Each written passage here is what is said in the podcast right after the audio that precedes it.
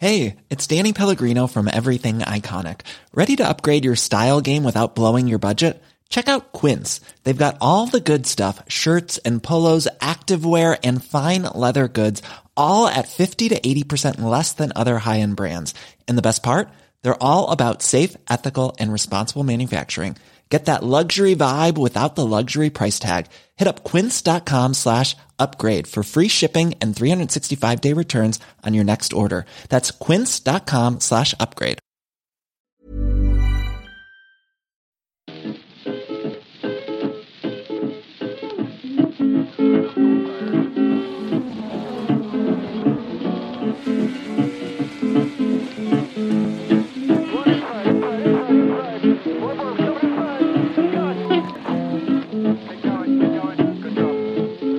Wanna know where my easy rider gone. Said I wanna know where my easy rider gone. She's an easy rider, she'll ride all so long. Hej kära vänner och välkomna till Indiepodden denna vecka då vi nästan firar jämt, eller inte bara nästan, vi firar faktiskt jämt. Det här är Indiepodden nummer 50. Ett halvt sekel. Välkommen Ronny och välkommen Jakob. Hur mår ni? Tack er Gabe. Vi mår bra. Tänk att vi redan kommit upp 50 avsnitt. 50 avsnitt. Det är ju ganska snyggt jobbat. Inte minst med tanke på hur den här säsongen har sett ut. Mm, och eh, dagen till ära ska vi då gå igenom hel, hela säsongen också. Så det är mycket att ta itu med ikväll. Så spänn fast dig nu för nu har vi fem timmar podd framför oss. Eller kanske inte. vi, får, vi, får sålla, vi får vara lite självkritiska och klippa lite i det kanske efter. Så. Ja, men lite först spontant bara, jag tycker det var så roligt här. Vi hade ju både Marcus och Felix på besök här på intervjuer i podden nu för avsnitt 49 som släpptes i, i söndags. Eh, Vi har ju, ja, vi delade ju upp oss lite där för att vara effektiva. Så jag pratade med Felix och ni pratade med Marcus. Hur, vad är, hur var era spontana reaktioner sinsemellan efter samtalet med Marcus? Jag tycker att det är intressant, han är ganska självkritisk. Eh, han är ju inte jättenöjd med, med året, men han känner ju ändå sig avslappnad och han vet ju vad det är som krävs för att göra bättre ifrån sig 2021. Och där är du ju lite inne på någonting. Så det var ju så att ni pratade ju med Marcus ganska länge och vi har ju en Eh, ni, ni fick liksom höra den första delen av intervjun där. Eh, När vi pratade om kontraktet 2021 då. Eh, vi kommer ju faktiskt under kommande två avsnitt här nu göra, vi kallar det för eh, eh, förarkrönikor. Där, vi kommer, där Marcus kommer vara först ut i nästa avsnitt, alltså inne på den 51 om en vecka. Eh, då vi kommer grotta ner oss i hans eh, säsong tillsammans med Marcus. Och så veckan därpå så siktar vi på att göra samma sak med Felix såklart. Eh, så det, det är en teaser, så det, det kommer där så, men just kring hans Eh, hans kontraktssituation inför 2021 och spontant så kändes det som att han, han är väldigt tillfreds och väldigt avslappnad och det är klart Första gången på väldigt länge så vet han vad han ska göra, åtminstone två år, kanske ännu mer eh, framöver och har han fått den här arbetsron. Ja, jag, jag tror att han, eh, han är medveten, kändes det som om vilken otroligt bra chans det här är att, att verkligen eta- etablera sig i Indycar-toppen. Nu, nu har han liksom kört två säsonger så han är ingen, ingen glad amatör längre utan nu har han en superchans att bli så väl etablerad i den absoluta toppen tillsammans med ett absolut toppstall. Det här kanske är den största möjligheten Marcus Eriksson någonsin kommer få under hela sin karriär. Om man ser det på det sättet, liksom big picture. Eh, så det är en grym möjlighet att, att så verkligen sätta sitt namn eh, på en förnäm plats i historieböckerna. Ja, och han verkar inte särskilt nervös in- inför uppgiften heller. Och det är ganska Nej, få, få förunnat för Ganassi-förare. För jag har gått och grubblat på det ganska mycket, särskilt när rykten om Felix flytt till McLaren började dyka upp. Liksom varför ger inte, varför har inte Ganassi eh, samma förtroende, samma långsiktighet som Penske har? Och då började jag räkna på hur många stallkamrater Scott Dixon har haft sedan han kom till stallet 2002. Och Scott Dixon har haft under de här 18 åren, eh, låt mig räkna bara lite snabbt, 1, 2, 3, 4, 5, 6, 7, 8, 9, 10, 11, 12, 13, 14, 15, 16, 17, 18, 19, 20, 21 stallkamrater kommer Scott Dixon ha haft i Ganassi när säsongen 2021 börjar. Och då inkluderar jag Alex Palou och Jimmy Johnson då. Det är inte vad man tänker arbetsro. Nej, och långsiktighet. det är mycket. Och jag inkluderar också ett, ett par ersättare, inkluderar Tony Renna som omkom innan han, han körde ett race. Men den här andra bilen hos Ganassi, det är ju... Det är inte varit särs- särskilt långsiktiga satsningar de har haft med de förarna, med bort- bortsett från Dario Franchitti då. Är det här lite som andra bilen hos Red Bull? Ja. Jo, de har alltid haft en stark förare. Och sen tar de in en annan som kanske har pengar för sig. Eh, eller någon som de satsar på kanske inte levererar. Också är några av de här som är med på den här listan har varit förare som har betalat för sin sits, typ eh, Max Chilton och Charlie Kimball. Också i, i perioder som har de också haft en tredje eller fjärde bil. Men ett antal gånger så har de tagit in förare, satsat hårt på den och sen övergett den efter bara en, en eller två säsonger. Medan Penske då, som man brukar säga att Ganassi och Penske är de två största stallen, så då vill jag ju jämföra med Penske förstås. Sedan år 2000, eh, då har de haft en, två, tre, fyra, fem, sex, sju, åtta förare på heltid. Och då inkluderar jag Simon Pagenaud, Josef Newgarden och Will Power. Eh, så det är ganska stark kontrast på Ganassis och Penskes förarval. Eh, om man hamnar hos Penske, då vet man ju att det är ens karriär. Då kommer man vara där för en långsiktig, långsiktig satsning. Liksom Power har ju varit där sedan 2009, Castroneves har varit där sedan år, år 2000. Så Scott McLaughlin, han sitter ju på en guldsits. Eh, Medan Palou tror jag, han kommer han verkar inte ta in så mycket pengar själv, utan han kommer sitta under hårdare press än vad McLaughlin kommer göra. Tänkte du på det? Jag tror ju att eh, Jimmy Johnson, eh, de, det har ju blivit, det kommer bli årets Eh, som en dokusåpa eller en följetong, online-följetong. För just nu så är det ju, det, de släppte ganska nyligen, eller jag tror det är idag, eh, en enminuters klipp liksom med hans första interaktion med den nya bilen. Man fick se liksom leverit han står och tittar på banan, han går en, eh, han går en trackwalk eh, och med Dario Kitty tror jag. Hur Jimmy Johnson kommer lära sig köra Indycar kommer bli den här, ja, åtminstone i vinter, den här följetongen som Det blir som en liten mysfarbror mitt i allt, i allt ihop. En, en liten story att hänga upp eh, Chip Ganassi kring. Mm, jo, verkligen. Och, men han kommer inte köra för sin karriär riktigt när han vunnit sju titlar i Nascar. Men Och eh, de behöver ju sälja produkten, tänker jag. jo, det med förstås. Ja, narrativet är ju väldigt spännande och det är ju som gör då en, en fjärde bil som kommer in som en bonus så här kan man säga. Är ju, det, blir en, ja, det blir en otroligt, jag tycker en jättespännande uppställning de kommer ha nästa år här med Scott, Marcus, äh, äh, Palou och så Jimmy Johnson då. Men ni som fick höra liksom Felix-intervjun i efterhand, Jakob och, och Gergej, vad, hur tänker ni efter ni hört honom, hört Felix prata?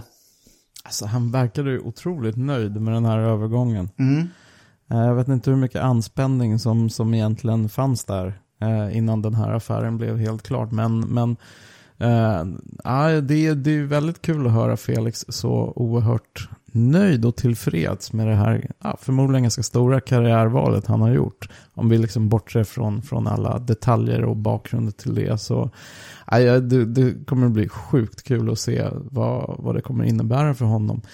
Um, sen så, ja, han var ju, han var ju väldigt diplomatisk kring, eh, kring uh, de här frågorna du ställde om förhållandena hos eh, uh, Gnassi. Och hur mycket de bidrog till, till den här flytten. Utan han var ju väldigt duktig på att vrida fokus till alla de här grejerna som faktiskt attraherar honom till McLaren-dealen. Och vem vet, det kan ju mycket väl vara så att det, det är verkligen det som, som har liksom fått vågskålen att tippa över till McLarens fördel var alla de här grejerna som han fann attraktiva och att han liksom kände igen sig i det här teamet lät, eh, lät det på honom som. Med liksom den här unga, pigga, aktiva andan som, som enligt honom verkar finnas hos, hos McLaren. Och det är ju väldigt kul att höra. Att han liksom går till en miljö han redan nu från, från start verkar så, så attraherad av. För det är liksom A och O för att trivas.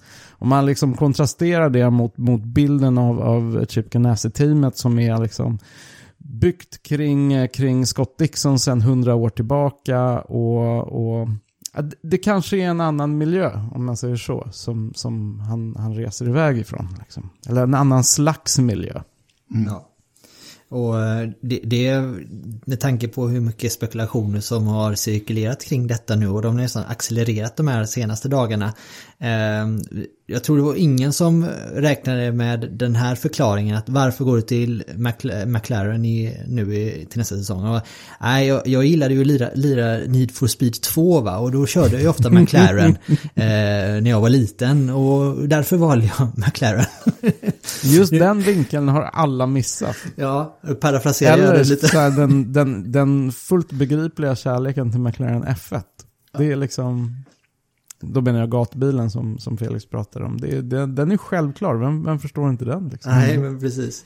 Och eh, jag kan ju tipsa om det om ni inte har lyssnat på det avsnittet ännu, alltså den 49 som släpptes i söndag. Så passa på att göra det, för det klargör en hel del saker om hur, hur Marcus och Felix ser på eh, förutsättningen inför nästa säsong här. Det är jätte, kan jag varmt rekommendera faktiskt. Sen är det ju så, jag menar om man, om man ser på det rent mänskliga planet, om man har vuxit upp på det sättet som, som Felix har gjort med en bil och motorsport-tokig pappa och båda väldigt sådär djupmarinerade i europeisk racingkultur. Mm. Alltså jag förstår verkligen vad han säger när han pratar om vad själva grejen att köra för McLaren betyder. Även om det inte är McLaren F1 utan, men det är ändå liksom den organisationen. Jag, jag fattar verkligen attraktionskraften. Och eh, det är, det är ju den gemensamma nämnaren med både det valet nu som Marcus gör genom att stanna i Chip Ganassi och det valet som eh, Felix gör då med att gå till McLaren. Att de har deras liksom, karriär här nu då i team skiljs åt här nu men båda två är precis där de vill vara känns det som inför 2021. Mm. Och det tycker jag är väldigt betryggande och väldigt spännande att se vad det kommer betyda. Och som sagt, eh, Alex Palou blir den som ersätter Felix Rosenqvist hos Ganassi och på tal om Palou så ska vi gå igenom årets rookies när vi nu går in på årets, alltså årets säsongssammandrag. Ska vi börja in earnest tycker ni? Det tycker jag. Vilken grym segway där. Mm, tack. Säsongen 2020 kommer säkert att minnas som kampen mellan Scott Dixon och Joseph Newgarden. Både Dixon och Newgarden vann fyra lopp under säsongen. Bägge klarade av varenda varv på hela året. Och bägge skåpade ut sina stallkamrater med all respekt för Felix Rosenqvist. Och bägge såg så onåbara ut under olika tillfällen under säsongen. Dixon öppnade oerhört starkt, tappade sen i och för sig andra halvan av säsongen medan Newgarden öppnade lite svagare men avslutade oerhört starkt. Eh, men någon särskild vändpunkt på året? Det har jag svårt att sätta fingret på. Har ni lagt märke till, något, eh, till någon vändpunkt för säsongen? Nej. Nej. Nej. Vad svårt att definiera det, liksom. Men jag funderar på, har det varit en, en gradvis, liksom, ett, vikten liksom från er, alltså i vågskalen eh, skedde gradvis här. Det var inte så här specifik händelse va? I ett visst lopp eller en viss helg där det gick åt helskotta för eh, Dixon liksom och sen så bara vände det på kuttingen och så. Utan han har ju hållit en ganska alltså, hög lägstanivå hela vägen igenom. Men har mm. successivt fått lite tuffare antagligen för att jag tror att Andretti blandade sig in i, i mixen lite mer mot slutet. Mm. Andra halvan av säsongen. Dels för att de liksom hann ifatt då. Eh, rent eh, prestationsmässigt. Men också att Penske också höjdes. Eh, höjde sig fartmässigt då. Sen mm. vart det ju liksom, under andra halvan har ju, av säsongen så har ju Joseph Newgarden varit alltså omutbar. Ja. I mångt och mycket. Och imponerat minst, jag tycker han har imponerat minst lika mycket som Scott Dixon under året som helhet egentligen. Mm. Det var ju att Dixon lite okaraktäristiskt rivstartade den här säsongen med att det såg ju mer eller mindre avgjort ut redan efter åtta, åtta race liksom. Och det bevisar ju också att en sån, till och med för en sån erfaren räv som, som Scott då, så var ju detta en liten liten an en annorlunda situation som man hamnade i. Man kan liksom vaggas in i en falsk trygghet och bli lite, kanske lite för försiktig eller vad det nu kan ha varit.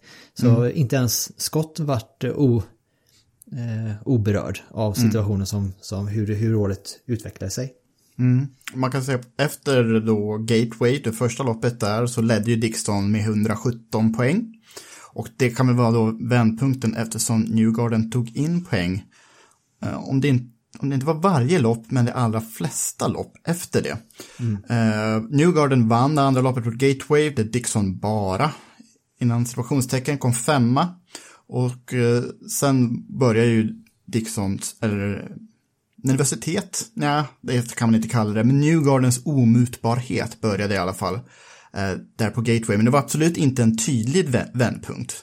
För jag tror när vi snackade på Gateway, eller efter Gateway-loppen, så vi tog ju, vi antog ju att Dixon skulle stå som mästare. Det blev li- nästan lite jämnt, men det var ändå, han, han var ju väldigt stabil ändå, sista fem sex loppen. Men eh, sett till vilka team som vann lopp i år så var det ju... Jo, faktiskt så. I år bara, också inom situationstecken, fyra stall vann, alltså Penske, Ganassi, eh, Andretti Autosport och Rahal Letter Lanigan, Lanigan vann eh, lopp i år. Och då vann ju Penske och Ganassi alla förutom två.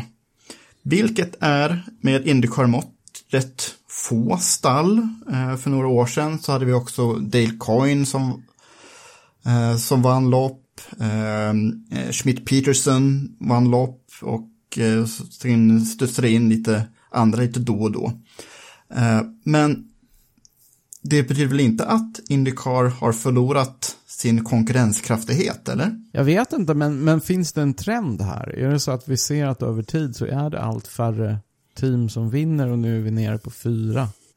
Kan man se en sån trend eller, eller är det här bara liksom en, en blipp i eh, utvecklingen? Det är faktiskt en trend. Eh, när jag kollade igenom det här så pikade antalet stall som vann lopp eh, 2014-2015. Då var det sju stall. Eh, jag tror att det, att det beror på att förarkvaliteten är nu nog högre än någonsin. Det var ett väldigt incidentfritt år i år. Liksom fram till St. Pete alla road courses tillsammans erbjöd bara 21 gulflaggsvarv till exempel. Så det blev inte de här kaotiska racen som kan erbjuda lite slumpartade vinnare. Eh, kommer ni ihåg Carlos Huertas?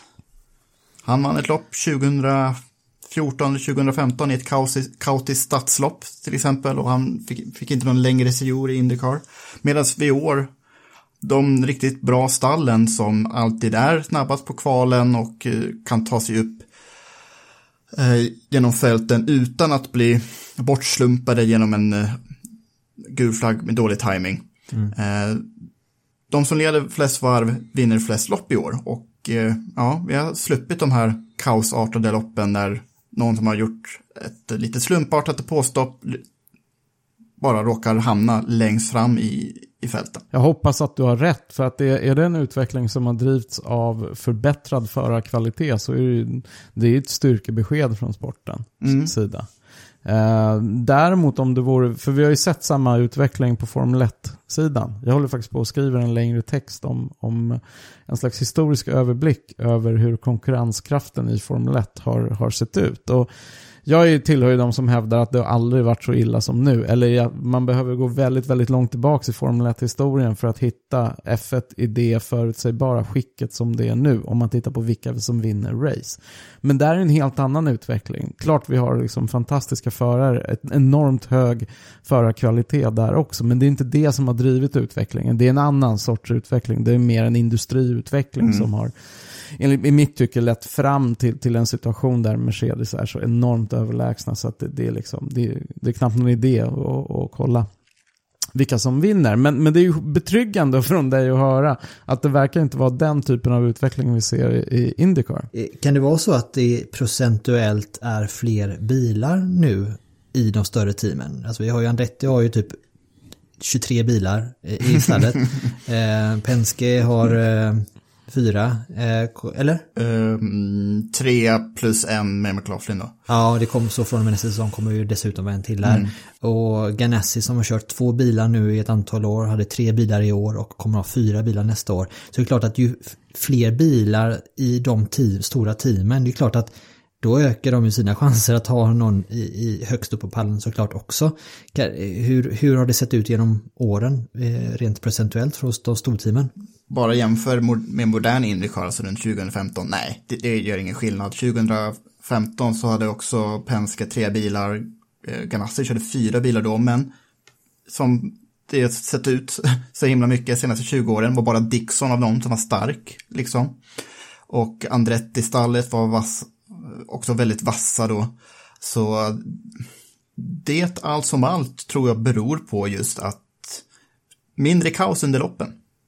Det är, det är min analys av eh, just konkurrens, konkurrenten Indycar i år. Vilka skulle man betrakta som best of the rest då? För ser man rent positionsmässigt i mästerskapet så har vi då Pat O'Ward på en fjärde plats i sammandraget, vilket placerar ju då, kan man säga, McLaren då på, på den platsen. Men eh, tar vi som Ray Letterman eh, lärlingen då med, eh, där har vi ju Graham Rahal på sjätte plats i sammandraget och eh, Takuma Sato på sjunde då. Eh, väldigt hög högsta nivå, eller hur? Sato vann ju Indy 500. De har inte jämnheten, men de har också under 2019 visat att de kan dominera på road, road courses också.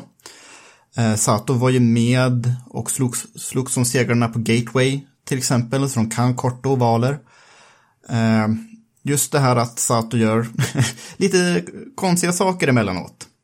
Och Ray Hall, han är också ojämn men kan blixtra till ibland. Eh, så ifall det stallet kan vara jämnare så kan de nog eh, utmana eh, Penske och Ganassi oftare. Om vi säger just McLaren då med Pat O'Ward, eh, de hade inget lopp i år. Eh, så de kan, kan säkert bli det här femte stallet som eh, vinner lopp under 2021, särskilt då med Felix och O'Ward. Eh, så de har ju också ett fantastiskt hög högsta nivå, de börjar hitta jämnheten också. Eh, de har ju inte vunnit ett lopp på två år nu sedan Hinchcliffe vann 2018 någon gång. Eh, så det är också ett stall som är så nära och nosar på segrar hela tiden. Eh, jag tror kanske att eh, Sebastian Bourdais kan ha lite kvar i sig. Så att vi får se om den här trenden håller i sig ifall Dixon och Newgarden blir så himla, fortsätter sin form under 2021. Då kan det bli svårt för resten av fältet att hänga med. Men jag, jag, eh, med tanke på hur jämnt det var under de sista loppen i år så jag är inte orolig för konkurrensen i Indycar. Vi är även denna vecka sponsrade av stefanjohansson.art, alltså Stefan Lillövers Johanssons designshop på nätet. Det är ju, han är ju en lysande, även en lysande eh, konstnär och i, den här, i hans webbshop så kan man alltså köpa hans designade produkter. Allt från fine art prints i begränsad upplaga, numrerad upplaga till eh, designade skatex, designade kepsar och designade munskydd. Då. Och det är ju så här perfekt nu här när det börjar närma sig jul får man nästan säga då. När, när Åhléns börjar pynta på stan liksom i sina butiker och det är julstjärnor kommer ut, då kan man ju åtminstone unna sig och börja tänka lite julklappar. Och eh, det är ju så att du får väl, eh, du, vi har ju en bra deal där med, med Stefan där man använder rabattkoden Indupodden när man shoppar i hans eh, webbstore. Där. Vad, vad, får man, vad får man då Jakob? Då får man hela 20% rabatt på hans produkter. Och de här Fine Arts Prints som man har till exempel, de är tryckta på det exklusivt certifierat arkivpapper som åldersbeständigt och- på så sätt håller sig i minst 100 år. Det är också signerade, numrerade och det förs databas av ägarna, så det är väldigt exklusiva produkter han, han har. Mm. Och dessutom där är både för ansiktsmaskerna och kepsarna så är det så att köper du en keps så får du gärna göra det. Eller en ansiktsmask men du kan ha även paketpris där du kan eh, liksom få kanonpris då, typ fyra ansiktsmasker till ett riktigt bra pris och så tre kepsar till till ett riktigt bra pris. Och så lägger du till 20% rabatt på det så det är ju, det är ju mer eller mindre gratis att gå in och shoppa där. Med det säger vi tack till Stefan Johansson och hans webbshop stefanjohansson.art.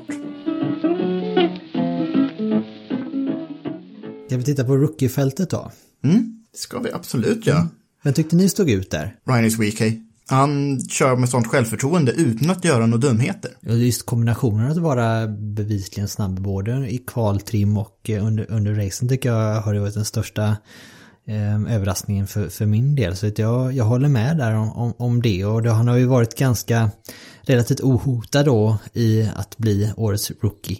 Eh, men sen har vi haft fler rookies då. Vi har ju Pat Award, eller nej, Eh, jo, lite i, och för sig. Det var hans På första fulla säsong. Ja, man tänkte faktiskt, man betraktar ju honom faktiskt lite som en halvrookie inför säsongen. Det, det, Ja. det gjorde vi faktiskt. Mm, men han körde ju för många lopp under 2019 så han officiellt var han inte en rookie med hans första fulla säsong.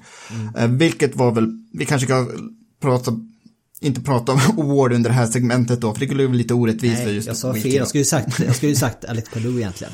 Ja, eh, jo men Palou var ju inte spektakulär alla gånger, men eh, drog ett ganska tungt lass hos Dale Coyne som hade en sådär säsong. Och för att vara en rookie så han körde ju till sig en, plats inför nästa år. Utan det är inte så att han har köpt sig en plats hos Ganassi, utan han körde till sig en plats.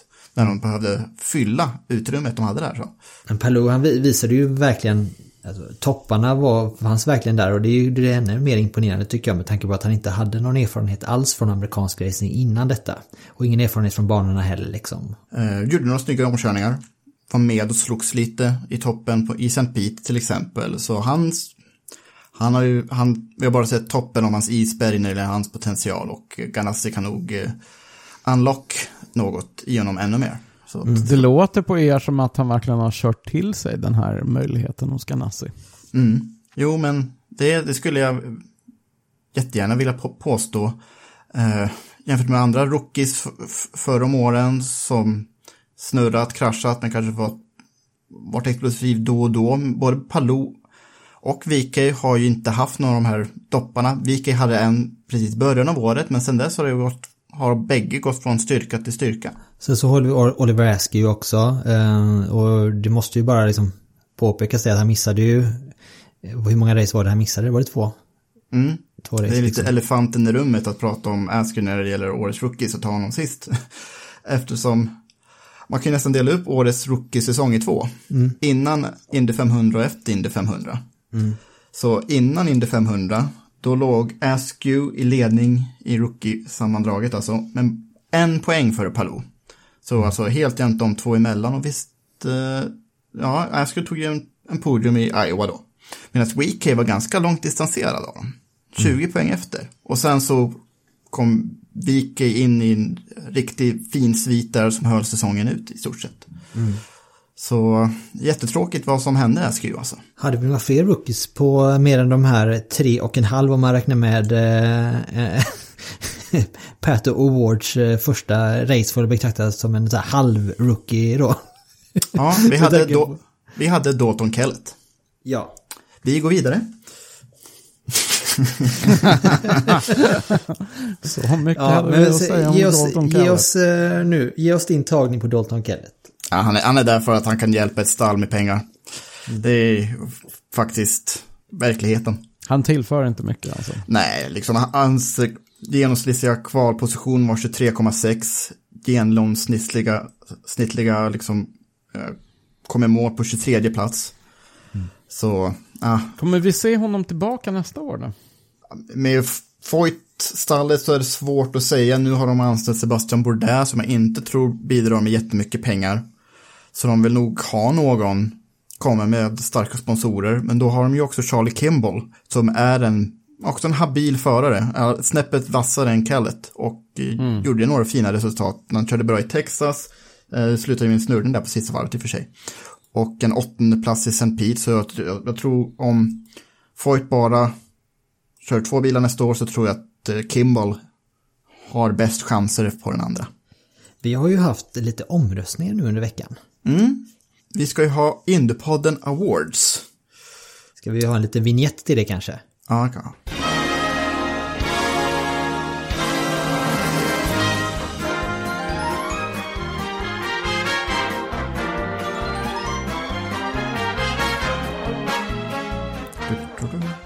Ja, för här har ju faktiskt våra lyssnare, kära lyssnare, fått tycka till lite.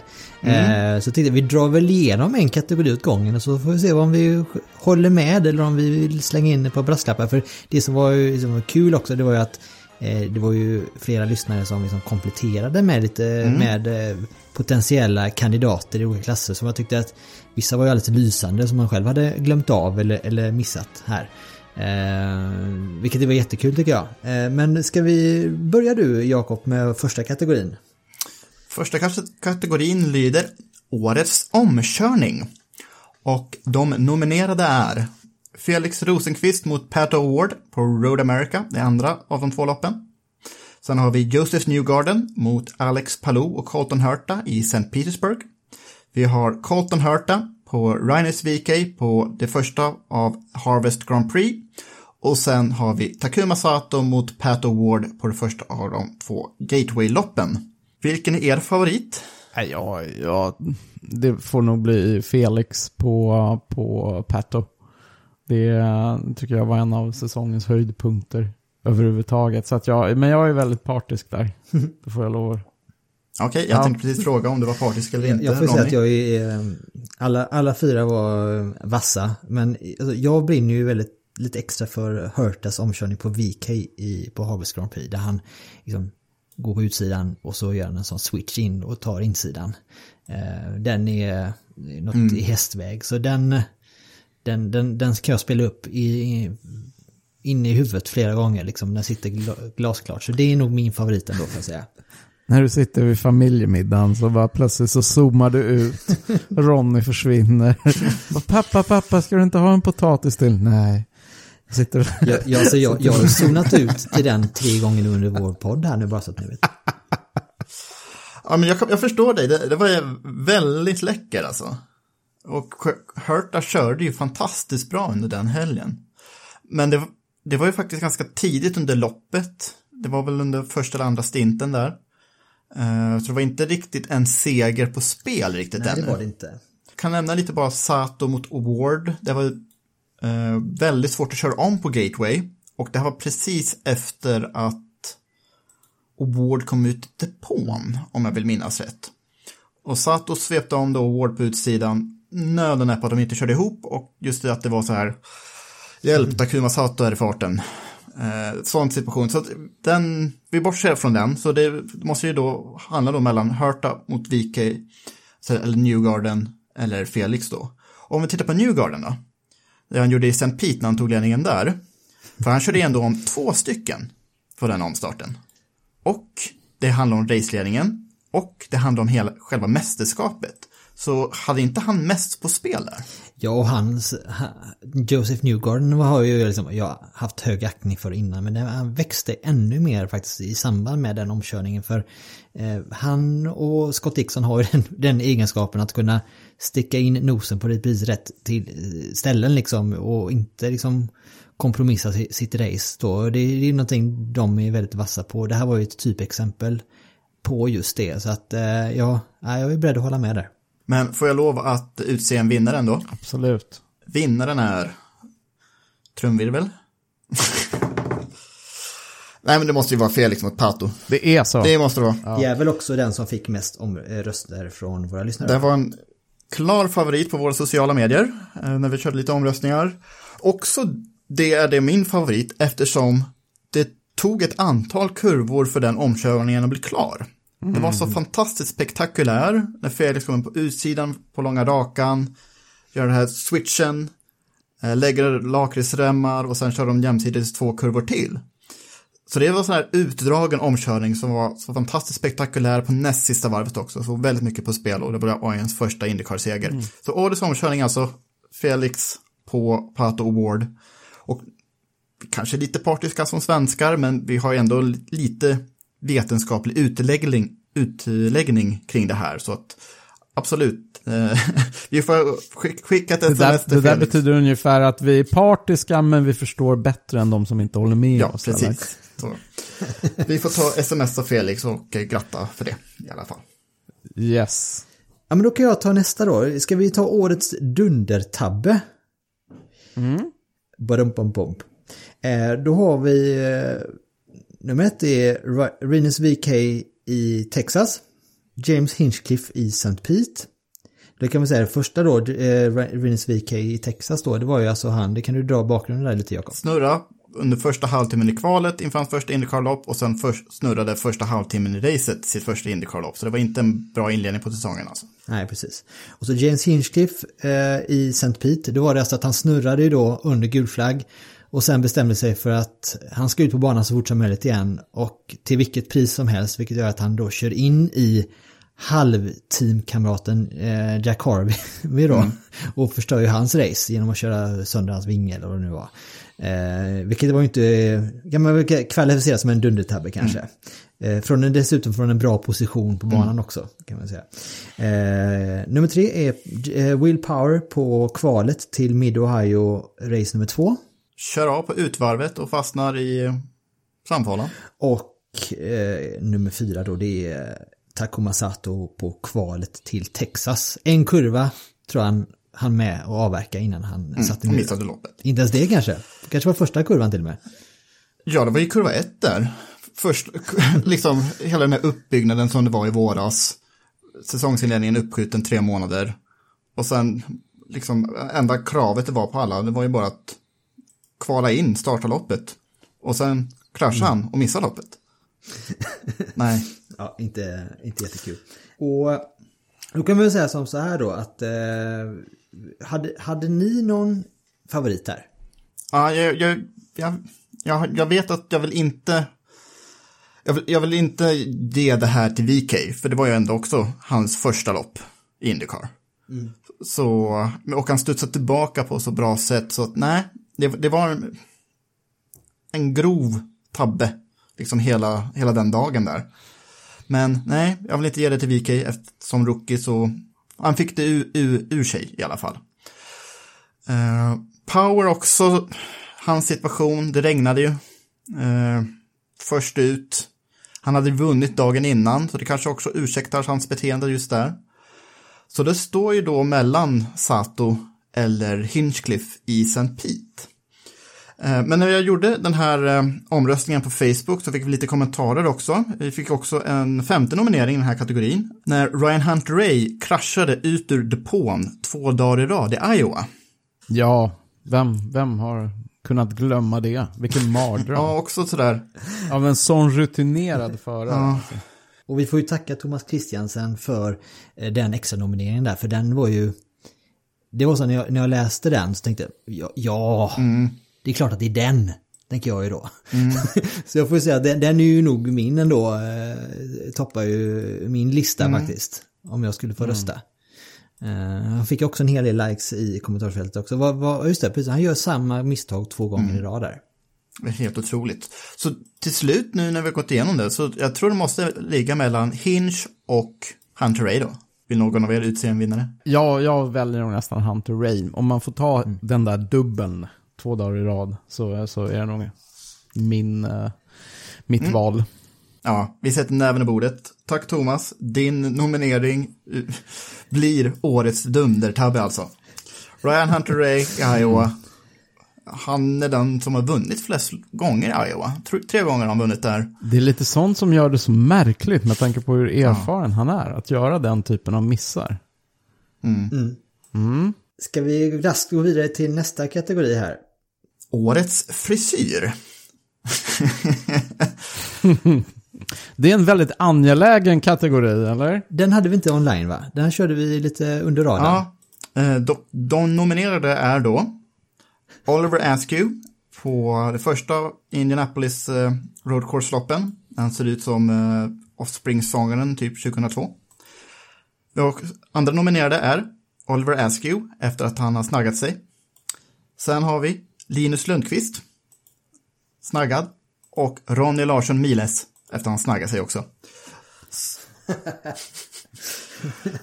eh, Jag har varit snaggad hela säsongen. Får inte, får inte jag något tröstpris? Vi, vi kan väl åtminstone säga så att årets frisyr i Indycar, eh, är- när det gäller amerikansk open wheel racing i alla fall, det måste ju vara den snaggade looken. Ja, det, det, det, det vore väl konstigt annars kanske. Jag gick från vanlig flintskalle till så här moderiktig på ett svep. Alltså. Ja, du är supertrendig. Det är jättebra. Nej, det är coolt. Man kan säga så att du, du, eh, du satte trenden först då. Jag måste ha gjort det va? Sen har alla andra så här 20-åringar hakat på. Indiepodden-effekten. Inte helt sannolikt kanske. Ska vi raskt gå vidare till nästa Ja, kategori det kan vi kanske? Årets uppkörning.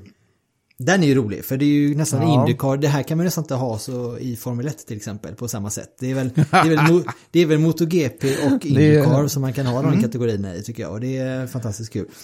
Men då hade vi då, eh, eh, alternativ nummer ett var Simon Paginot i Iowa, Race 1. Där han går alltså från sista plats till vinst.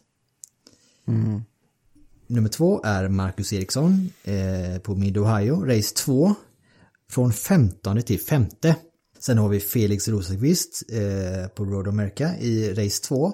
Där han är från, där går från åttonde då till vinst men via en kollision i starten. Eh, och så har vi då nummer fyra, det är Joseph Newgarden i St. Pete. Han går från nionde till vinst vilket var precis det som krävdes för att han skulle ha en chans på att vinna mästerskapet i år då. Den är svår den här tycker jag. Eh, Marcus prestation med Ohio, det gick, den gick ju ganska mycket under radarn. Den syntes ju inte på tv. Eh, och det är lite signum för eh, Marcus i Indycar. Under förra året också, han klättrade ofta upp, särskilt i depåcyklerna.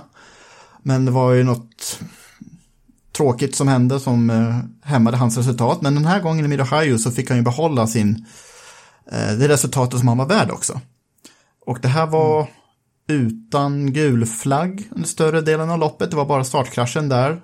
som var en gul flagg där han tjänade tre positioner. Men det var fortfarande sju platser som han körde om på banan. Så den, den, den var riktigt vass alltså. På en bana som är väldigt svår att köra om. Svårast av de här fyra banorna ändå, tror jag. Felix Road America har vi avhandlat lite grann, men kom ihåg han startade ganska långt ner och den här kollisionen i starten var ju efter att Power och Ray Hall var det väl som, som stötte ihop lite grann. Ray Hall studsade av banan eh, och sen via Felix bil in i barriären. Eh, Felix bil blev ju inte skadad, men det var väldigt nära ögat där. Och så Newgarden Set Pete har vi också nämnt i, i farten. Eh, startade nia, gjorde den här fantastiska omkörningen på Palou och Hurta.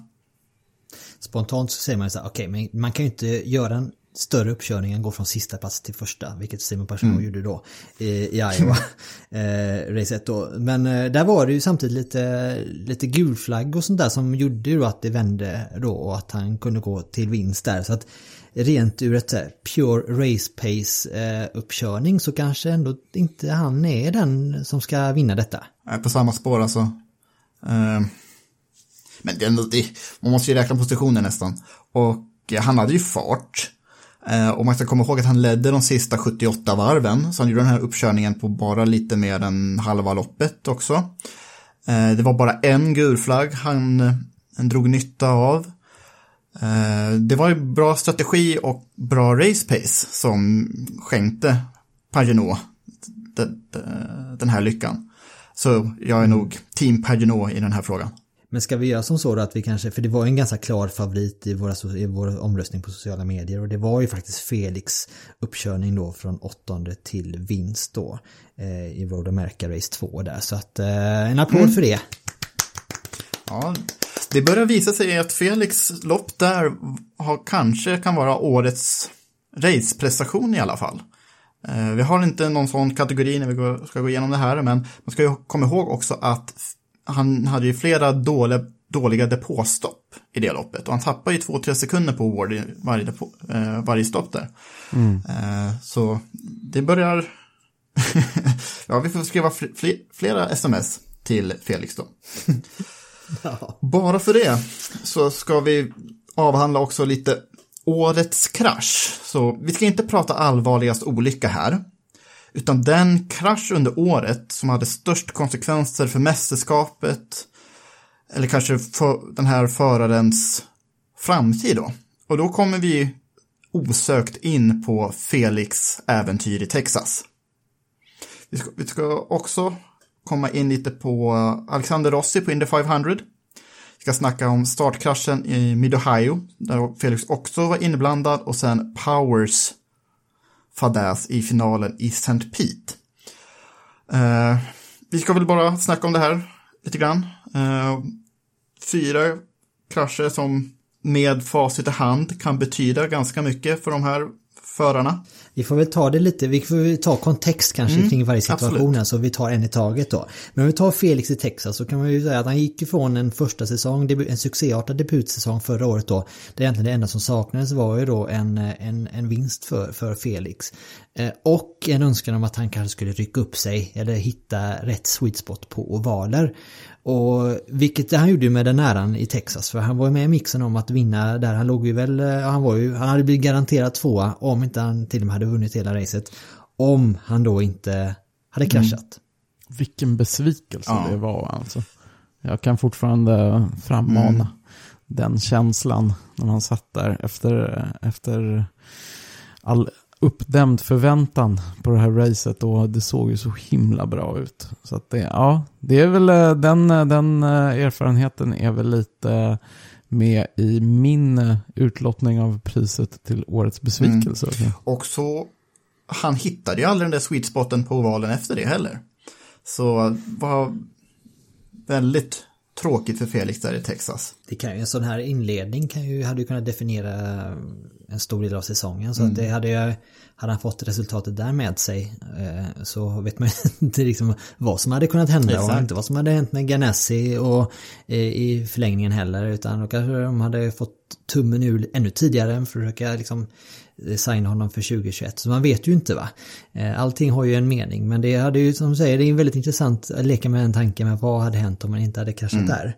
Ehm, så definitivt. Sen nummer två där har vi alltså Alexander Rossi på Indy 500 där hans kräftgång under första halvan av säsongen bara fortsatte mm. där. Um, hur var, ja, hur var, ta oss tillbaka Jakob till vad som hände där på Indy 500. Han råkade ut, han var ju med i, i eh, toppstriden, råkade ut för en bestraffning i depån uh, för en uh, unsafe release.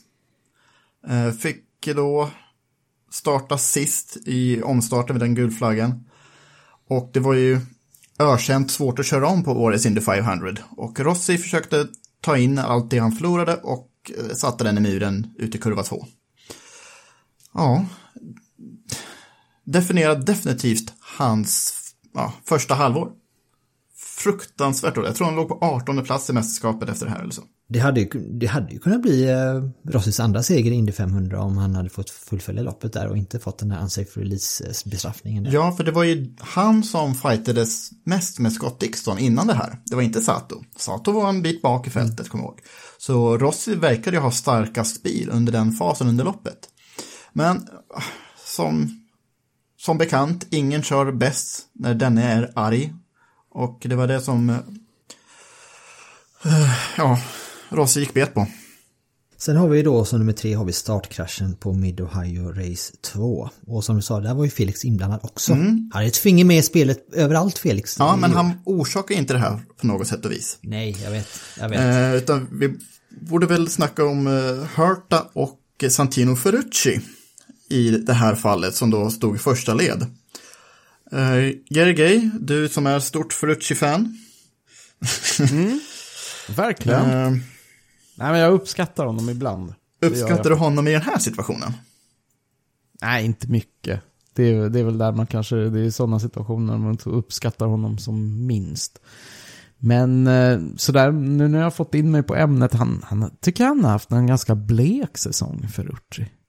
Han har mest utmärkt sig negativt vid vissa tillfällen, men, men inga sådana direkta höjdpunkter som, som, um, som man kommer ihåg. Han har ju fått göra, han har haft några höjdpunkter rent prestationsmässigt där han har varit med och visat farten men det är, för, skillnaden tror jag det är att förra säsongen så var allting han gjorde i positiv väg uppmärksammades ju liksom. Plus att han var, hade ju, ja, fick ju med sig resultaten lite mer då för, förra säsongen.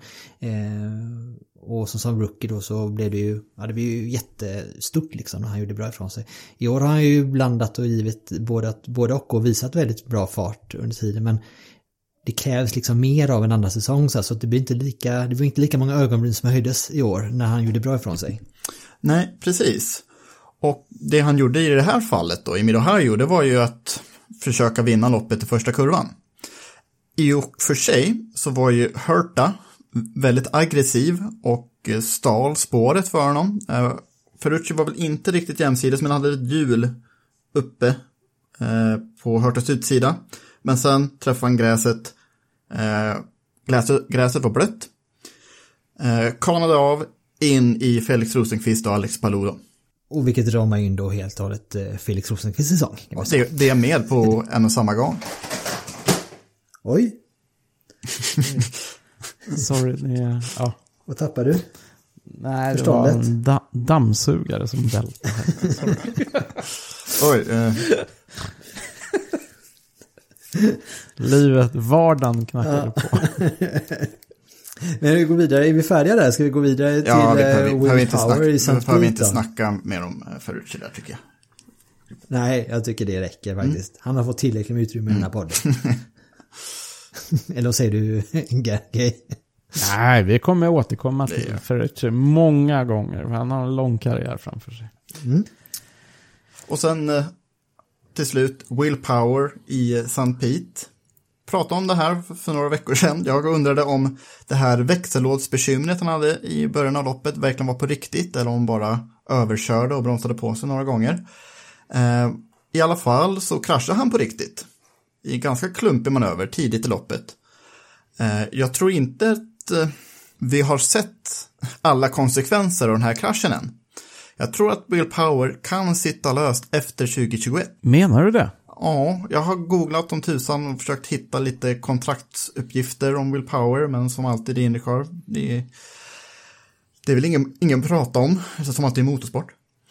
Eh, men nu har de tagit in Scott McLaughlin, så de har ju en ny förare från Down Under. Eh, McLaughlin är ju nyzeeländare förstås, men eh, i alla fall ni för, förstår vad jag menar. Eh, alltså... Det är så svårt att föreställa sig att Will Power skulle vara sitta löst. Han är 40. Han gör sådana här misstag tämligen ofta. Och eh, resultaten... Han måste kämpa mycket hårdare för att eh, komma med resultaten också. I alla fall i år. Eh, han tog ju två segrar, men däremellan, det var inte många höjdpunkter, utan det var sådana här incidenter som i Mid-Ohio också på kvalet. liksom dagen efter han äntligen vunnit ett lopp så kör, fastnar han i leran liksom i kurva två. Så av, av Penskes tre bilar under 2020 så skulle jag ge Power lägst betygen då. Kan, ska, kan vi enas av om en eh, vinnare slash förlorare här. Den mest, mest omtalade får vi nästan lov att gå på. Så det är väl Felix som tar hem den här kategorin också, tyvärr. Ja, utan att någon skugga faller över Felix Nej. där, för det var, det var massa, massa grejer som hände där just i den situationen mm. som gjorde att det, det gick som mm. det gick. Och vi är, vi är inte alls partiska. Vi, är väldigt neutrala i mm. de här alltid. omröstningarna, ja, eller hur? Alltid, alltid. Vi är väldigt neutrala inför ja. speciellt Felix och Marcus. Men det var en olycka som hade stora konsekvenser, får vi lov att, med facit i hand så, så mm. får vi dra den slutsatsen. Jag tänkte bara innan vi går vidare här, eh, för vi har ju tre kategorier till att prata om här, eh, innan vi stänger butiken för säsongen 2020. Definitivt. Mm. Det är ju faktiskt att vi har ju ett litet nytt samarbete här i Indypodden. Mm. Det är ju som så att även om säsongen, Indycar-säsongen, eller trodde ni att Indy-säsongen 2020 var över? Nej, det är den inte. Den fortsätter nämligen virtuellt och det är ju så att om två veckor, eller redan den här veckan, så börjar faktiskt förberedelserna inför den virtuella eh, versionen av Indy 500, det som kallas för Open Wheels 500.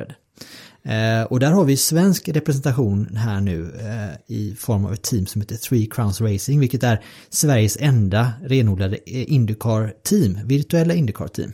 Och vi blev kontaktade av dem här för ett par veckor sedan och frågade om vi inte kunde hitta på någonting tillsammans. Så det har ju resulterat i här nu att det kommer alltså finnas en team, eller indypodden.se entry på Indy 500.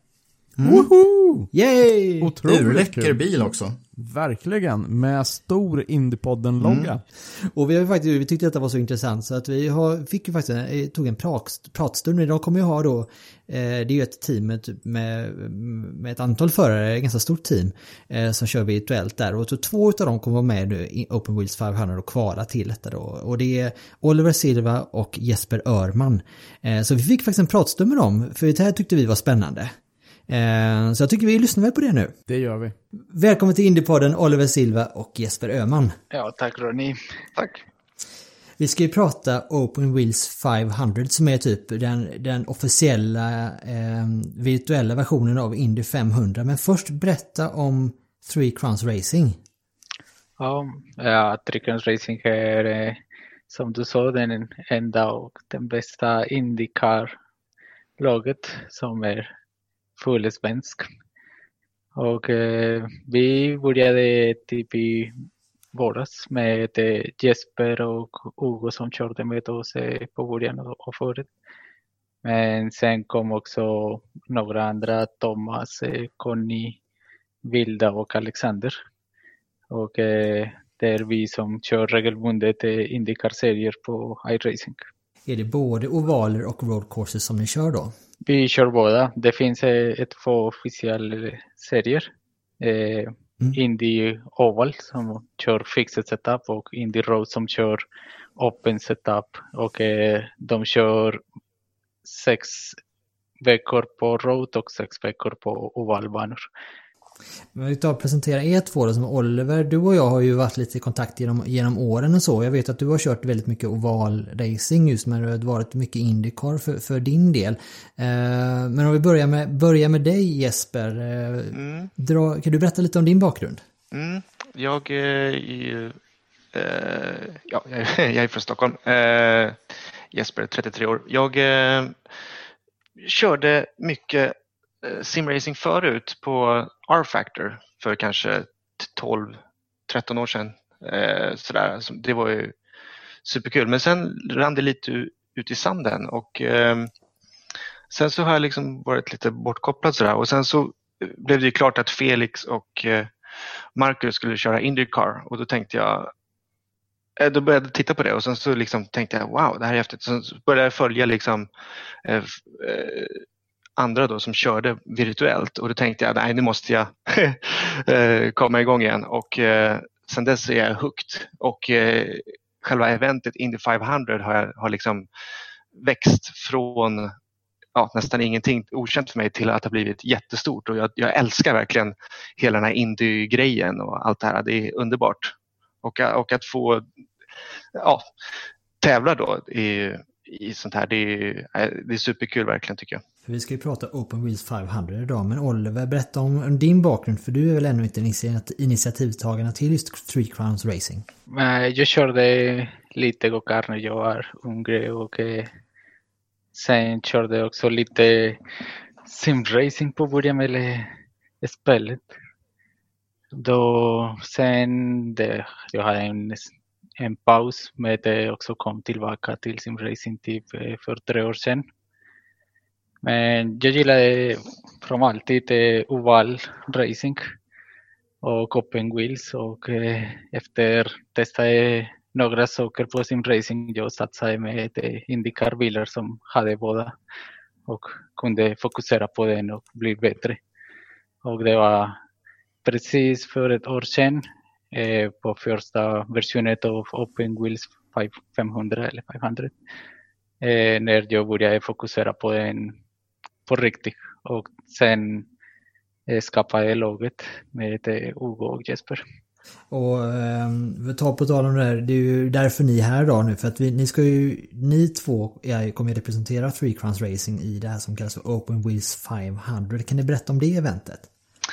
Det, det är ett event skapat av en, en amerikan, en kille som heter Tanner Watkins som själv är en superduktig förare och han har liksom någon slags dröm om att alla vi som inte kan uppnå den här Indy 500-drömmen ska få komma så nära man bara kan i den virtuella världen. Så att eh, det är, han, hela, hela det här eventet är liksom som en kopia av det verkliga Indy 500. Ner i minsta detalj nästan. Det, det, är nästan löjligt hur likt det är. Det här är ett event som pågår i två veckor som då inleddes igår med, med open practice helt enkelt. Och så rullar det på nu i, den här veckan och, och på, på fredag är det då Fast Friday och på, på lördag är det Pole Day och på söndag är det Bump Day. Och eh, om två veckor då så är det Race. Och ja, mm. det, det, är otroligt detaljerat och det är verkligen häftigt. Och det är rätt många entries i år. Det är över 100 bilar som kommer eh, ställa upp va? Ja, det är en enorm eh, konkurrens kan man säga. Det är alla, alla de bästa i, på, på hela, ja, kallar, man kan kalla det hela världen. Alla de bästa ställer upp. Eh, för att det har blivit otroligt prestigefyllt i och med att det är så verklighetstroget. Hur har era för, förberedelser sett ut här nu? För det är ju så open setup då så ni kommer ju få jobba med inställningar på bilen, eller hur? Mm, det har varit eh, många timmar. Eh, hur mycket har vi tränat Oliver? Vad tror ja, du? Du har tränat kanske fem gånger mer än mig men det är säkert mer än tusen varv. Ja, jag, jag, har i alla fall personligen kört över tusen eh, kvalvarv för att simulera då och hitta inställningar på bilen och så vidare. Jag kan ju bara bevittna det att jag kör ju också lite iRacing och jag och mm. Oliver är ju, är ju kompisar där och så. Så när varenda gång jag går in så ser jag alltid, jag har inte så många kompisar då, men så ser jag alltid liksom, det är en, en person online liksom, eller två så här. Och det är alltid Oliver som är online. Så jag förstår att ni jobbar stenhårt på detta nu. Ja, vi, vi, vi, har, ju, vi har ju satt upp ett mål eh, när vi skapade teamet eh, så här, några veckor senare så, så satte vi upp ett mål. Vad vill vi göra med våra team? Och vi satte upp olika mål. Eh, till exempel att vi skulle växa med några eh, personer eller några förare då och vi har hittat eh, jättefina eh, tjejer och killar till vårt lag. Och sen så satte vi också upp ett mål att vi skulle kvala in då till, till den här tävlingen som, som sker. Ja, tanken nu är att det ska ske i november varje år och vi har verkligen jobbat hårt för att, för att komma in för att det det vore så kul att, att, att, få, att få köra. Det är, också, det är inte bara att man ska ställa in bilen utan vi ska ju också eh, de flesta som kommer in i det här eventet har någon form av eh, sponsor och alla skaffar nya liveries och vi, vi ska, tanken är att vi ska representera Indiepodden. Jag har ju hört detta. Ja, så att eh, det kommer komma en eh, bil här alldeles snart som kommer se supersnygg ut kan jag säga. Det är ju, det är ju så otroligt kul för vi blev ju som eh, Alltså vi som också av förklarliga skäl vurmar för Indy 500 så när vi liksom det började uppdagas för oss att herregud vi ska få en vi ska få en Indy på en entry till ett Indy 500 liksom. Det är, det, vi blir som barn på julafton jag, Jakob och Gary Så att det, det, är, klart vi all in på detta så det är otroligt roligt. Det är våran, eh, vi har en egen, eh, vad kan man kalla det för, livery designer som är Vilda ah. Wallin. Superduktig och eh, säljer till och med eh, liveries till, till andra personer för att hon är så duktig. Så att mm. eh, ja, tjäna pengar på det helt enkelt. Så att vi har verkligen tur att vi har henne som, som, som målar eh, åt oss, våra olika bilar. Men, då, men ska, ska, du kommer ju köra redan nu till helgen. Det, det kommer ju vara liksom live, eh, livesändning och med kommentator, kommentatorer på YouTube och så. Vad, hur, hur, hittar man till det här eventet eh, för våra lyssnare här nu och hur, vad kan man läsa mer om er i Three Crowns Racing? Mm, det kommer, eh, dels så har vi våra egna kanaler på Instagram som Oliver sköter. Sen har vi ju hemsidan heter Open Wheels 500 tror jag. Open Wheels, bara Open Openwheels.com heter det, precis. Ja.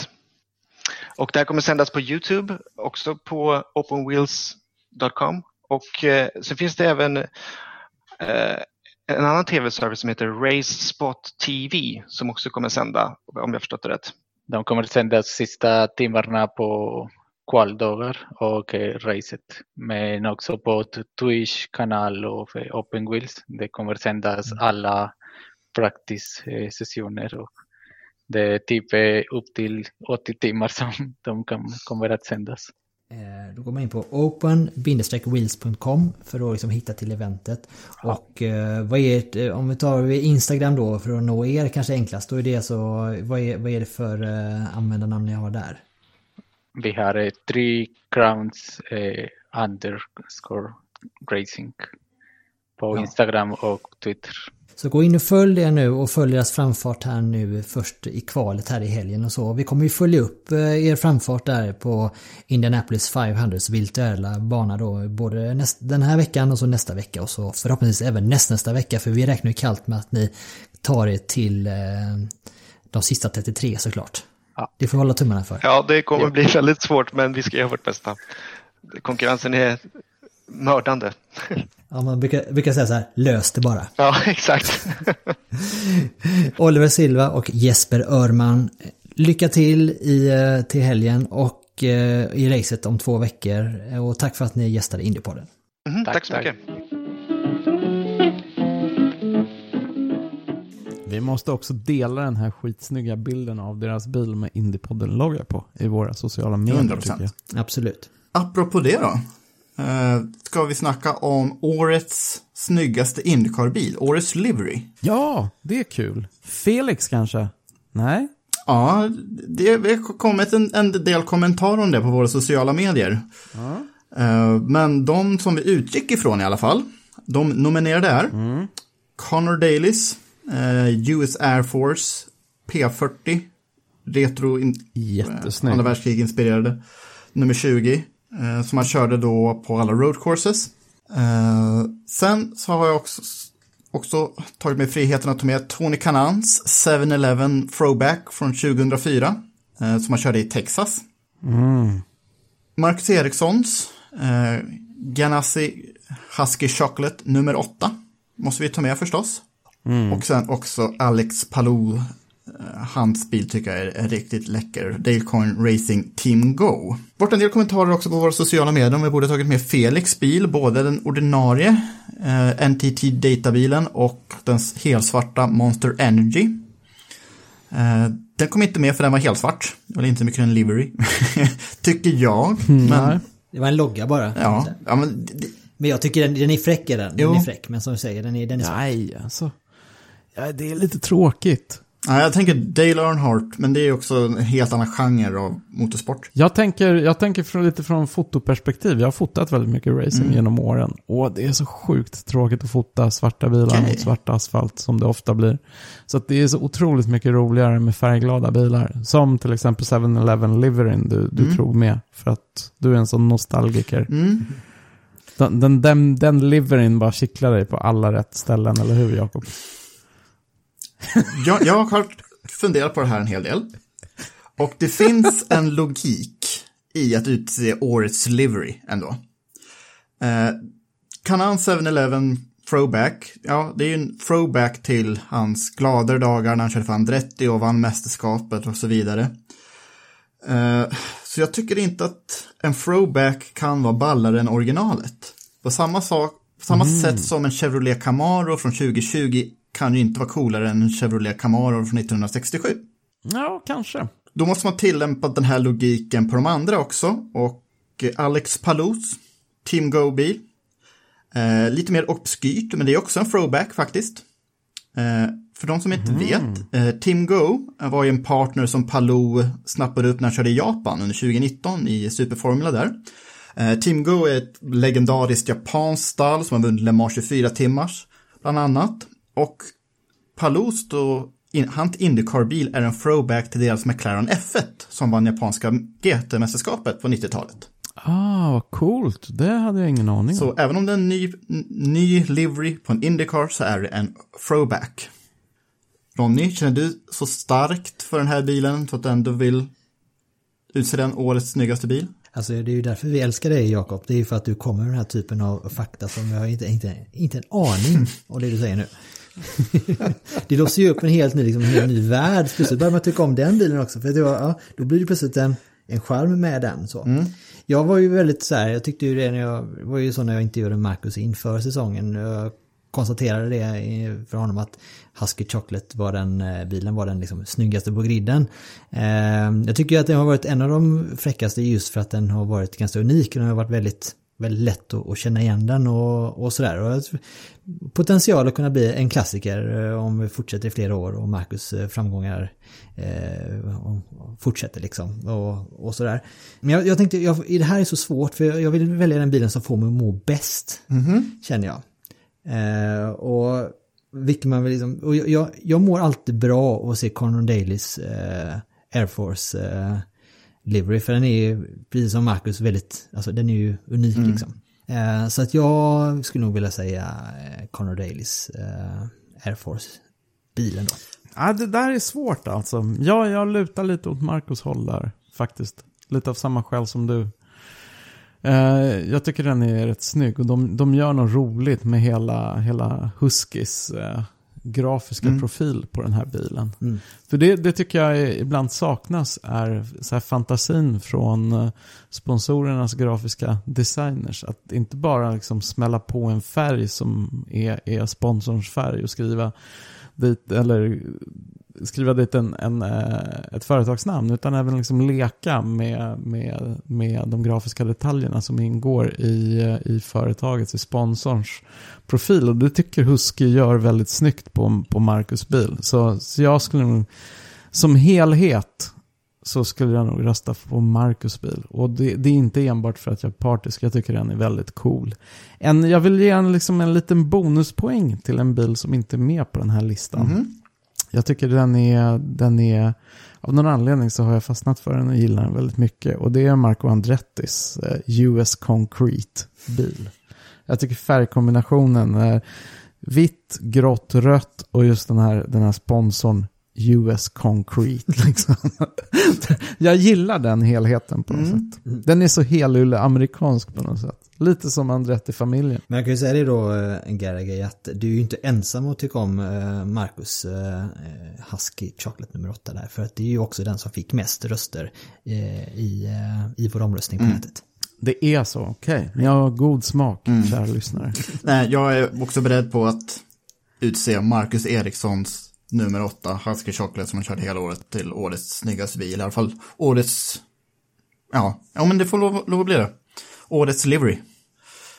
Har, vi har inte varit överens rakt av, eller? Inte om allt va? Ska vi eh, gå på, ska vi gå på årets What the fuck?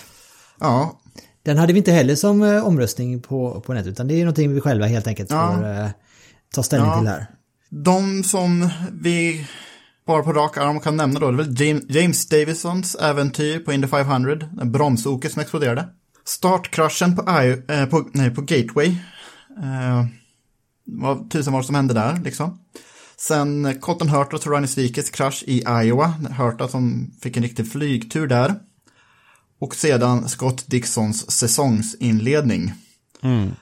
Vilken situation slog er mest med häpnad?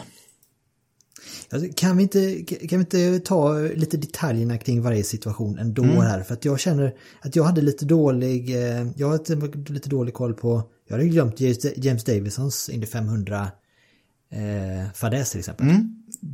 Incident kanske man ska säga. Det, det var någonting som hade sketit sig med bromsarna redan på uppvärmningsvarvet. Så, bro, Ja, det började brinna ja, Ja. allt brann. Ja, just det. så Just det. bromsen låg på. Liksom på en bana där man inte ens bara nuddar bromsen när man ska in i depån. Eh, så den började glöda och helt plötsligt så exploderade den. Och bråte träffade aeroscreenen och det brann och glödde nog alldeles oerhört. Och det här hade man ju aldrig sett någonsin tidigare någonstans egentligen. Så det var verkligen så här, vad tusan hände där? Det var skönt att Davison inte träffades av den här, den här bromsskivan som var, jag vet inte hur varm, säkert över tusen grader varm. Så att det var så här, oj då. Ja, det var något av det mest spektakulära under säsongen alltså. Det var liksom en exit värdig Indy 500. På något sätt. Just det. Ja, Startkraschen på Gateway i race 1 ja, då. det var ju faktiskt Alex Palou som försökte, göra, försökte kyva lite. Och sen så blev det en kedjereaktion när den här kylningen inte gick. Och sen så var det ju Askew och Zach Veach som brakade in i några bilar och så blev det en pile-up. Och Alexander Rossi var ju nog så sjukt förbannad där efteråt. Han blev intervjuad av Hinchcliffe eh, i, i tv. Och han bara skratt, skratt och skakade på huvudet liksom. Så, ja, det var också sådär, vad tusan hände där? Men det var inte någon dundertabbe om någon egentligen som orsakade den kraschen. Så, ja. Mm. Eh, sen har vi Hurta och VKs krasch i, i, på Iowa. Då, då var det så, då fick väl Hurta en liten, eh, liten lufttur Mm. va? Uh, hans spotter sa att det var grönflagg, men det var det inte. Eh, just det. det bromsades framför honom, hört han inte reagera. Flög upp, var det bakom Weekay som han flög? Eh, in i barriären, eh, lite bråte spreds över banan. Eh, Marcus Eriksson träffade ju lite grejer, studsade av, av, bort från airscreenen och så. Ingen skadade sig som, ta, som tur var och det var väl kanske den mest spektakulära kraschen i år. Eh, men som tur, som tur var så var det i ganska, var det i ganska låg hastighet ändå. Och så har vi då sista kategorin då, eller sista, sista nominerade och det var ju då Scott Dixons säsongsinledning. Där han alltså går och vinner. He, alltså det går mot naturens alla lagar, men Scott Dixon tog kommandot direkt i mästerskapet. Tre raka, Ja, Och en eh, vi- led, ledarmarginal på typ 800 Ja. poäng efter, eh, efter åtta race. Jag, tror, jag, får, jag har en sån magkänsla att vi kanske kommer vara, vi har att vi tycker olika här nu i alla kategorier, men jag tror att vi kommer vara jätteöverens i den här kategorin. jag tror det jag med. Det, är- det är Scott Dixon som var mitt största what the fuck under året. Japp. Så, så, det var precis så jag kände liksom då. Man var, man var skakad på huvudet och tyckte att oh, hur fantastiskt bra är inte Scott Dixon? jag måste nästan hålla med. Det, det, är- det är svårt att opponera sig mot, mot det. Annars så tycker jag, eh, för att återigen slänga in eh, någonting från sidan, den här omröstningen. Jag tycker de här, de här depå och strategimissarna som så ofta har följt Marcus och Felix, de har mellanåt under säsongens gång känts lite så här, men vad fan, det har känts lite så här en extra what the fuck-kategori för min del. Men det känns som att det, det skedde en positiv utveckling på den fronten. Så att vi får, vi får verkligen hålla tummarna att det, det håller i sig. Och det var också väldigt kul att höra Marcus prata om hur, hur det här så har sett ut från hans perspektiv under säsongen. Årets race då? Det måste vi ju prata om. Ja, det, ja det, blir, det blir vår sista, sista kategori här i Ja. Indiepodden Awards. Och jag skulle inte bli förvånad ifall vi, vi är eh, överens där. Eller? Det kanske vi inte Men då, alls då, kan är. du, då kan du äran att börja då. Ja, jag kan få äran att börja. Tack. Ehm, nej, men jag tycker ju... Jag tycker ju Road America, andra racet, när Felix tar sin första seger, det, det är väldigt, väldigt svårslaget. Det är ju liksom, nu när jag tänker tillbaka på den här säsongen så är det ju ingenting som, som kommer ens i närheten. Faktiskt, det är vad jag tar med mig från den här säsongen. Jag tyckte det var, som race så, jag vet inte ens om jag, jag kan liksom bedöma helheten med just den här sluttampen när man, när man får följa Felix hur han liksom jagar i kapp och till slut lyckas ta sig förbi fair and square. Väldigt snygg omkörning. Det var liksom hela paketet och äntligen en svensk seger i Indycar. Det, det är årets race för min del i alla fall. Jag tänker inte hålla med dig. Eh, nej, men det är Nej. som alla andra år, Indy 500. Den här jobbiga våren, jobbiga maj utan någon aktivitet alls. Men ändå så blir det en fantastisk tävling där man, man var lite rädd för att Scott Dixon kommer ta hem det här också hur enkelt som helst. Han bara sveper om han rätt in i första kurvan och sen kontrollerar första hälften av loppet.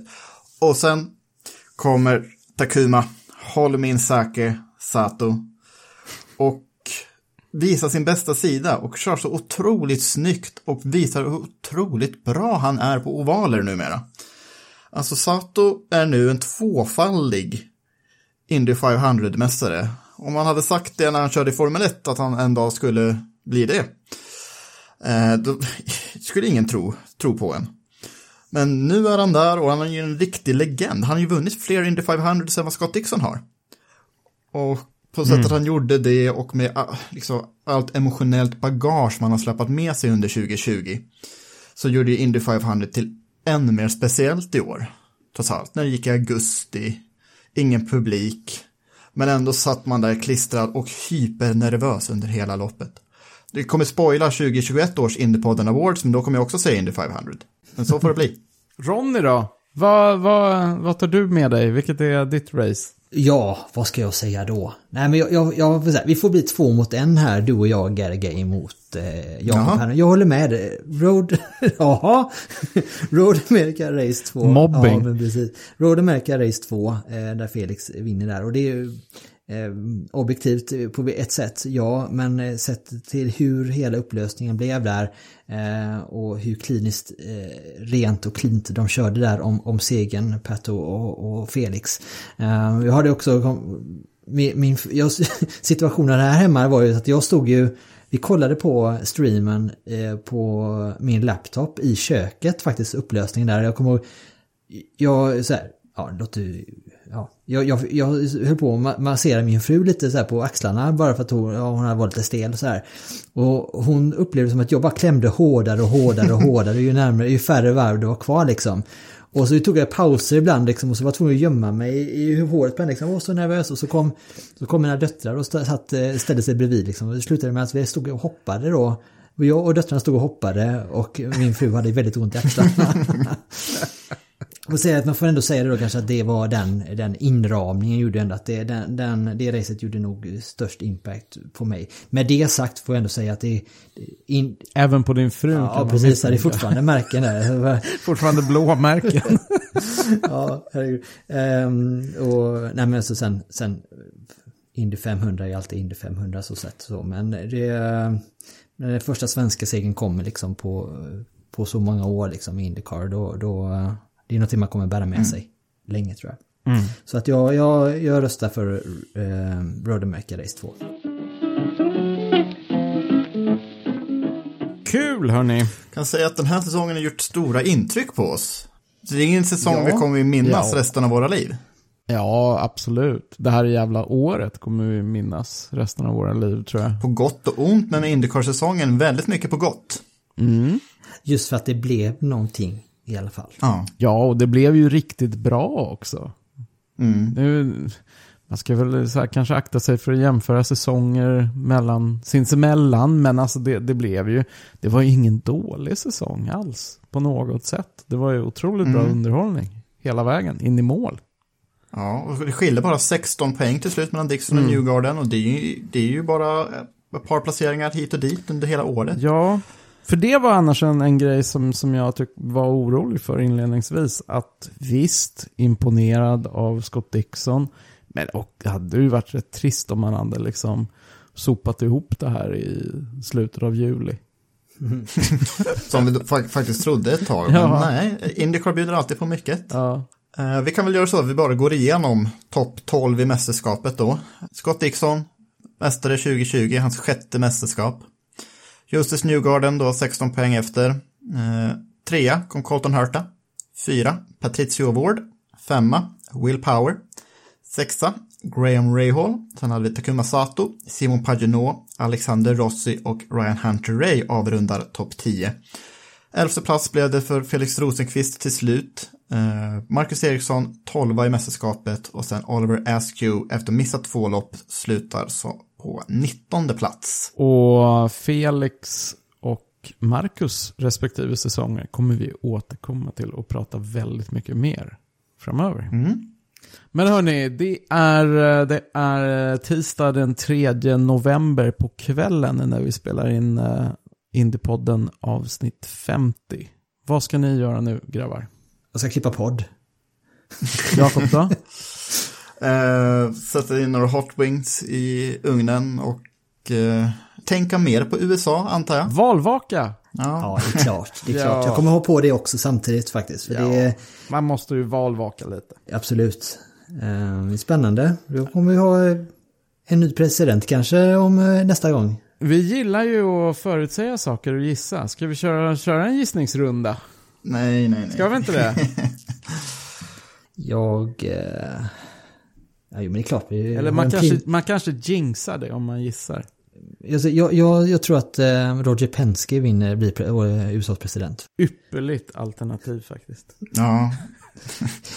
Han- Han är den miljardären som för, förstår nog bäst hur man, hur man sköter En racerbil. Ja. ja, Men det var, det var ju... en stor organisation. Det var lite roligt för att på det, för det, min pappa Lasse, han var ju så här, han, han så på skoj då såklart. Men när, alltså när, när Marcus körde Formel 1, då sa han så här, fan vi ska starta Formel 1-partiet. Ska vi ta oss in i riksdagen och driva en enda fråga, det är att vi ska ha ett svenskt Formel 1-lopp. han var helt, han var, hade, hade hela partiplanen upp, utarbetad där på en, en servett. Det var, det var kanske, vi kanske ska ha ett Indycar-lopp i, i, eh, Ja. i Sverige. Det hade varit Ja. något det. Anderstorp, Indycar. Ja. försöka lansera Indycar-partiet och försöka ta sig in i svensk riksdag. Aha, det kommer gå över huvudet på 98% av så här, Sveriges befolkning. Ja, det är smal, mycket smalare än så kan man väl inte bli. Nej, jag tror inte det faktiskt. Ja, men vi, vi, vi, vi kan eh, enas om det. Vi lägger vår röst på Roger Penske. Det är bra det. Um, kommer också flagga liksom för redan eh, under nästa vecka så kommer vi faktiskt ha en liten eh, tävling eh, på Facebook i samarbete med vår samarbetspartner ticoracingshop.com. Så det får ni hålla ögonen upp, ute efter också. Eh, mer detaljer om det kan vi prata om i nästa vecka. Tack också till Automotor och Sport, vår andra samarbetspartner. Eh, och tack såklart till alla er kära lyssnare för att ni är med oss varje vecka. Det uppskattar vi jättemycket. Ska vi stänga butiken? Vi gör det. Vi lägger 2020 till handlingarna. Ja, Tänka sig. det kan vi göra. Och så, nej men inte riktigt ändå, för vi kommer ju prata Nej, om precis. 2020 med Felix och, och, och om Felix och Marcus eh, 2020 Mm. här. De kommer två veckorna också så. Men eh, ja, officiellt säsongen i stort för eh, säsongen, för hela säsongen kan vi säga att ja. Det tycker jag känns bra att sätta punkt där. Mm. Så ses vi om en vecka igen. Ja, Tack. tack hörni. Ha det bra. Hej då! Hej. Hej då. Said I wanna know where my easy rider gone. Said I wanna know where my easy rider gone. She's an easy rider, but she do ride hard so long.